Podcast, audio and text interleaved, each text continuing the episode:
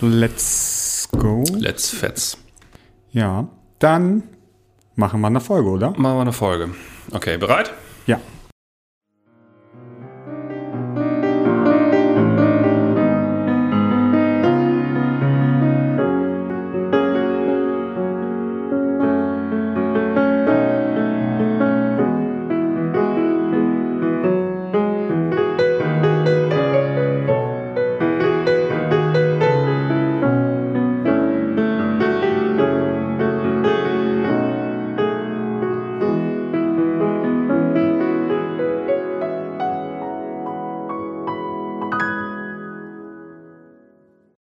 Moin Moin und hallo, herzlich willkommen bei Lebenszeichen. Wir sind Simon Hillebrecht und Eike Schäfer. und sitzen heute ohne Gast hier, denn die Pandemie wütet Ostern zum Trotz gerade derbe und macht uns das Menschentreffen schwierig. Ähm, wir bleiben zu Hause, aber nutzen das und werfen in dieser Folge schon einmal ein Licht auf unseren nächsten Gast. Das ist Unser nächster Gast ist Stefan Zeipelt, mit dem du im Vorfeld schon viel Kontakt hattest. Und vielleicht stell ihn doch mal ganz kurz vor. Ich glaube, das kannst du besser als ich. Ach so, Stefan Zeipelt ist ähm, Geschäftsführer der von Kannsteinschen Bibelanstalt in Westfalen. Das ist, ich meine, das älteste oder das zweitälteste Bibelwerk, ähm, das es hierzulande gibt. Das wird er aber mit Sicherheit selber wissen. Und Pfarrer ist er darüber hinaus auch noch. Ähm, und das bringt uns ein bisschen zu einem spannenden Thema, Eike. Denn äh, wenn man bedenkt, wie wichtig die Bibel für Christen und für Kirche eigentlich ist, dann ist es schon ein bisschen seltsam, wie wenig wir bei uns im Podcast eigentlich bisher drüber gesprochen haben. Oder fällt dir ein Moment ein, wo wir über die Bibel gesprochen haben? Weil mir, ich habe nämlich Ja, mal nach. ja. Was, was denn? Mir fällt die Entweder-Oder-Frage immer wieder ein, die wir stellen, zum Beispiel Ah. Elberfelder oder Züricher. Also da, da haben wir mehrfach schon Menschen gefragt, welche, welche Übersetzungen sie sehr schätzen oder am liebsten mögen oder welche sie für ihre Prof äh, Professionalität am besten geeignet Hm, richtig, finden. stimmt. Genau. Mir lag ganz kurz die Frage auf der Zunge, was ist ein Bibelwerk? Aber ich glaube, das, das erklärt Herr Zeipelt uns in der nächsten Folge selber. Aber es Ja, ist genau. klar, es geht jetzt um Bibeln. Richtig. Ähm, ich habe selber mal überlegt, wann ich eigentlich das erste Mal mit einer Bibel in Kontakt kam. Kannst du dich noch erinnern, wie das bei dir war, Eike? Ja, es war natürlich logischerweise Kinderbibel. Ja, bei mir auch. Ich muss jetzt, ich sag Ihnen das, ich habe die Kinderbibel vor Augen, aber es ist eine Kinderbibel, die von so einem niederländischen Künstler gestaltet wurde. Und die war mit Bildern wahrscheinlich, nicht Die wahr? war mit Bi Bildern und der Künstler ist auch recht, die Bibel ist auch recht bekannt. Sekunde. Es war, genau, es war die Kinderbibel mit Bildern von Kees de Kort. Eine sehr bekannte Über, also eine sehr verbreitete und ich finde eine sehr kunstvolle und schön gestaltete Kinderbibel. Es sind natürlich dann keine vollständige Bibel, sondern ausgewählte Geschichten Hm, ja, genau. mit genau. mit. Und ich erinnere mich auch das erste Mal, dass ich Bibel miteinander verglichen habe, weil das war, ich würde sagen 2004 oder 2003, kurz nach der Taufe meiner Schwester. Da hat die nämlich Okay. auch eine Kinderbibel geschenkt bekommen. Und ich weiß noch, dass ich die beiden nebeneinander gelegt habe und ganz fasziniert davon war, dass die gleich hießen, aber völlig unterschiedliche Inhalte hatten und auch ganz anders aussahen. Aber das also, war- also, genau. Aber das waren zwei Kinderbibeln und die, da, da haben die Verfasser einfach unterschiedliche Entscheidungen getroffen, welche Geschichten reinkommen. Oder? Ja, genau. Alles und klar. sie okay. waren natürlich irgendwie, die von Kees de ist ja sehr, wirklich künstlerisch hochwertig. So, ich will jetzt nicht sagen, dass andere Bibel nicht, äh, Kinderbibel nicht hochwertig sind. Und das war, das andere war, ich würde sagen, eine ganz normal von irgendjemand illustrierte Kinderbibel. Genau, und Kinderbibeln sind ja immer nur, nur Auswahl von kindgerechten, meistens Genau. Jesus-Erzählungen. Also einmal hattest du eine schöne Kinderbibel und dann gab es noch die Kinderbibel, die eine Kirchengemeinde sich leisten kann, zu taufen, zu verschenken quasi. das ist ja wahrscheinlich der Unterschied in dem Moment. Bei Das- mir war es, ich, ich, ich kann mich auch noch grob an meine Kinderbibel erinnern. Ich kann mich aber vor allem daran erinnern, dass die Kinderbibel, also meine Eltern haben es wirklich versucht. Ich weiß bis heute nicht, meine Eltern sind selber jetzt nicht so wahnsinnig religiös, aber die haben irgendwie versucht, mir die Kinderbibel näher zu bringen. Ich weiß noch sehr genau, dass das keinen Erfolg hatte. Also ich habe es ich habe es auch versucht, mich irgendwie mit dieser Kinderbibel zu beschäftigen, aber im Vergleich zu den ganzen anderen Büchern, die wir im Haus hatten, hatten war die Kinderbibel irgendwie langweilig. Es gab so viel Astrid Lindgren und Enid Blyton und Patterson und Findus, dass die Kinderbibel dagegen irgendwie nicht gegen anstinken konnte. Das ist also ich, das hängt natürlich auch ganz viel damit zusammen, wie dann auch so eine Geschichte gelesen wird. Mhm. Also und erzählt wird. Ich kann mich das muss ich gerade mal überlegen. Kann ich mich daran erinnern, weil ich das erste Mal mich bewusst an eine richtige Bibel erinnerst Erinnerst du dich, wann du das erste Mal eine richtige Bibel das muss irgendwie im Konfirmationsunterricht gewesen sein. Also ich glaube, vorher hatte ich tatsächlich, also ich wusste, dass es Bibeln gab, aber ich hatte jetzt nicht wirklich Interesse dran. Und im, meine Konfi-Bibel habe ich noch. Das war eine gute Nachricht. Übersetzung, glaube ich. Das war eine so eine so eine, die so mit ganz mit außen mit ganz vielen bunten Bildern und dann gab es irgendwie so Infoblöcke da drin und so. Das muss meine erste Bibel gewesen sein mhm. tatsächlich. Also ich glaube, wir hatten, also wir haben tatsächlich zu Hause ganz viele Bibeln, auch recht alte und ich glaube, die das waren die ersten, ohne dass ich die wirklich bewusst wahrgenommen habe. Mittlerweile weiß ich, dass das echt coole Bibeln sind, die wir da haben, so echt alte auseinanderfallende, zum Beispiel so eine ganz alte Stuttgarter oh, cool, Übersetzung ja. noch in, wo man sieht, da wurde jedes Blatt einzeln bedruckt mit ganz viel, weil die irgendwie 150 Jahre alt ist oder so. Egal. Aber was ja schon klar ist, und was vielleicht gar nicht so, was für viele nicht vielleicht gar nicht selbstverständlich ist, dass man, das ist ja nicht nur, es gibt ja gar nicht die Bibel, mhm. sondern es gibt Texte in Originaltexte und dann gibt es Übersetzungen. Genau, ja. Also die Bibel ist für uns ein Buch, treffender ist eigentlich ist eine ganze Bibliothek, die wiederum aus Büchern besteht. Und du hast es schon gesagt, die gibt es in vielen verschiedenen Sprachen. Primär sind Hebräisch und Griechisch.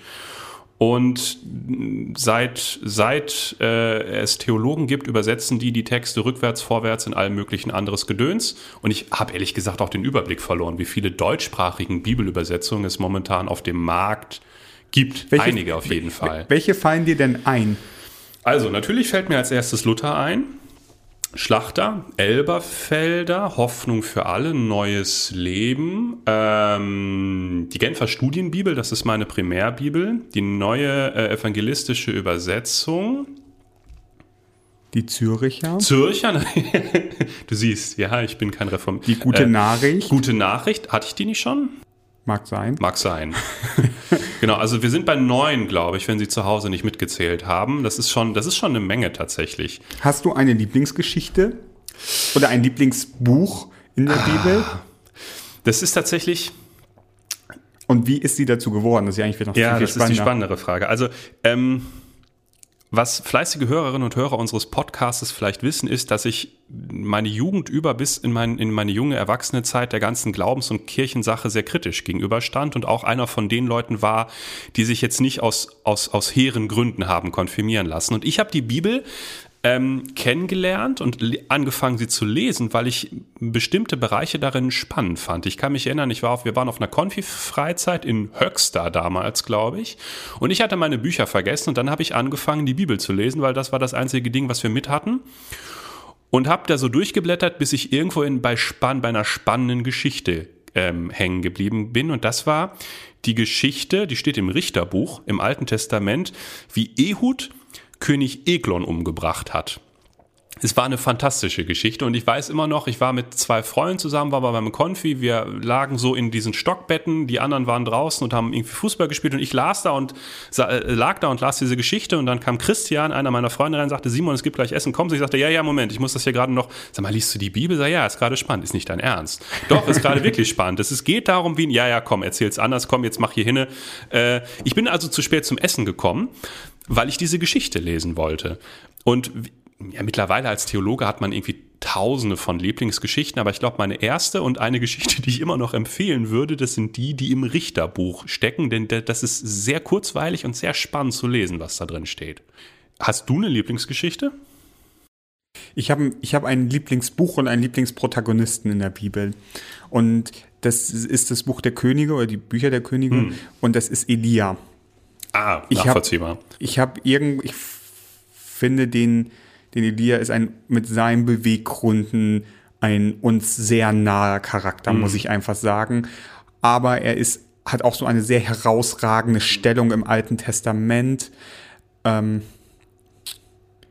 genau. Und ich hatte, ich war irgendwann mal in der Grundschule längere Zeit, was heißt längere Zeit, eins oder zwei Wochen oder so, war das krank. Ich glaube, eine Bronchitis oder sowas. Das Ah, furchtbar unangenehm. ja. Hatte aber vorher irgendwann von meiner Oma Kassetten mitgenommen. Und zwar hatte die so, es gab so Kassettenreihen und die hatte eine zum Alten Testament und eine zum Neuen Testament. Und die waren wie Hörspiele erzählt quasi. Und die hatte ich dann irgendwann mal aus Langeweile, weil wenn man krank im Bett liegt, irgendwie ist Grundschule wieder im schnell langweilig, so eine reingemacht. Und da habe ich schon das erste Mal diese Elia-Geschichte gehört und hatte die dann auch irgendwie wieder vergessen und habe mich dann irgendwann, bin ich nochmal über Elia gestolpert, zehn Jahre später oder so. Und ich muss sagen, das, die lese ich einfach gerne. Hast du eine Lieblingsszene aus der Elia-Geschichte? Also ich meine, das sind ja breite Sagenkränze, würde man, würde man sagen.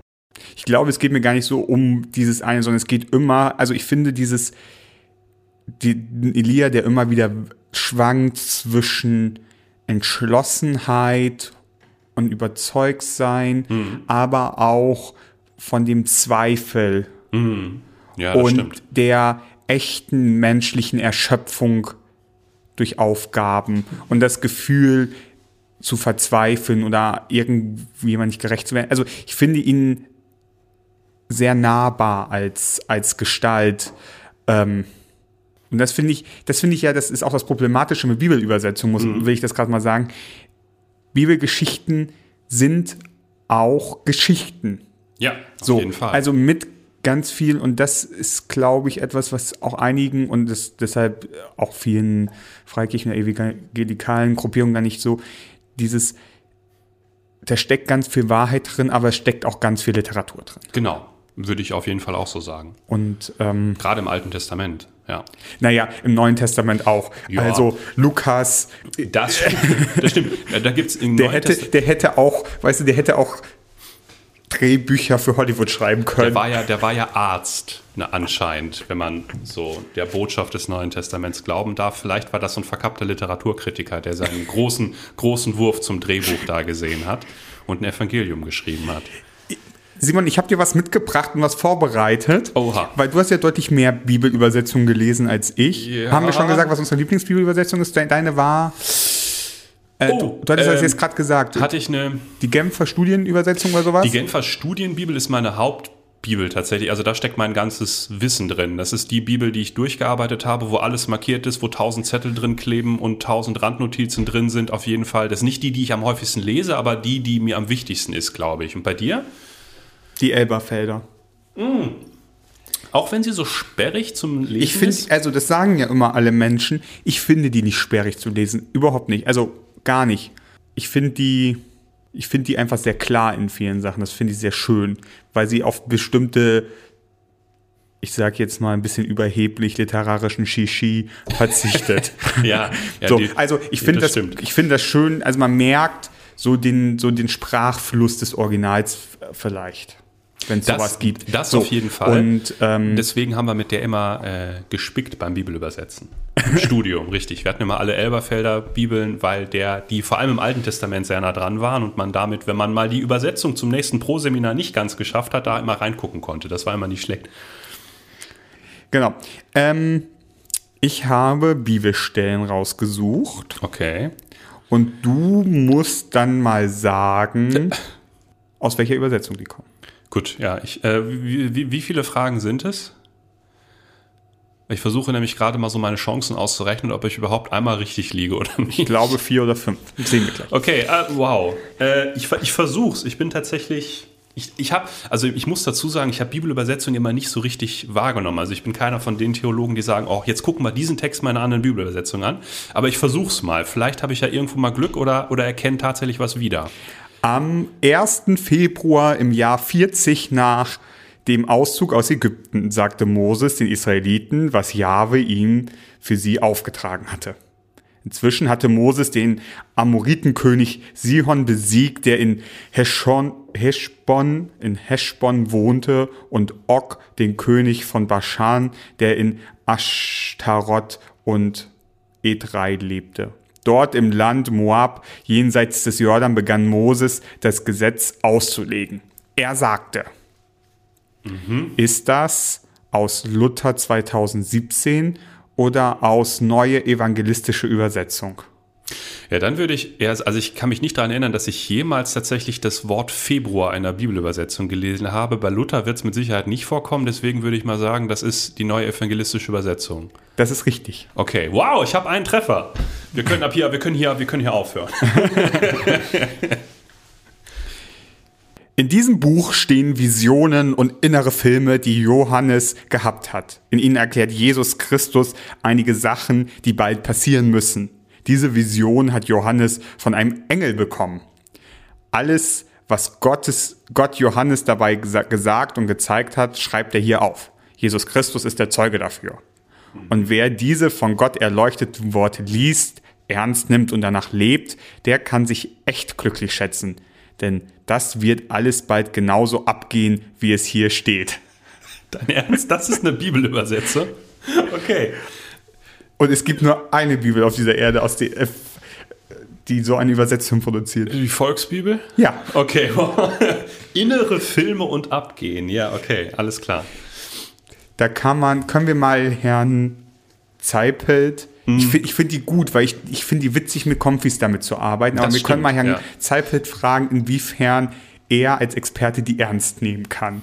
Und ob sie überhaupt ernst genommen werden will, vielleicht. Ne? Das ist auch eine Frage, die kann ich nicht einschätzen. Okay. Offenbarung Jesu Christi, die Gott ihm gab, um seinen Knechten zu zeigen, was bald geschehen muss.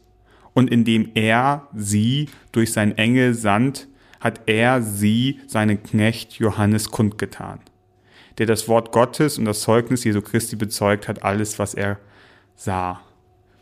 Glückselig der liest und die hören die Worte der Weissagung und bewahren, was in ihnen geschrieben ist, denn die Zeit ist nahe. Klingt alt.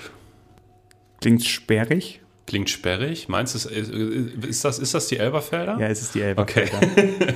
ich war gerade nicht ganz, nicht ganz sicher, ob das auch Luther sein kann, aber tatsächlich ja. Dann sprach Gott, es entstehe ein festes Gewölbe inmitten der Wasser und bilde eine Scheidewand zwischen den beidseitigen Wassern und es geschah so. Luther?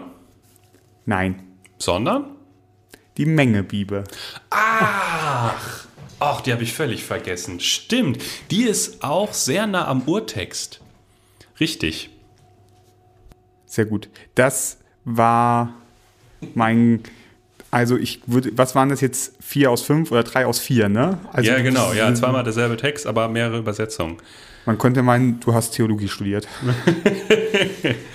Wenn Sie mögen und Fragen zur Bibel haben oder uns Ihr Erlebnis mit der Bibel auch gerne schildern möchten, dann schreiben Sie uns doch gerne eine E-Mail an podcast.marienkirche-herford.de. Darüber würden wir uns sehr freuen. Mhm. Und diese Folge wird am Ostersonntag veröffentlicht. Und kommen Sie gut und gesegnet durch diese österliche Zeit. Wo auch immer. Und wer auch immer Sie sind. Machen Sie es gut. Bis bald.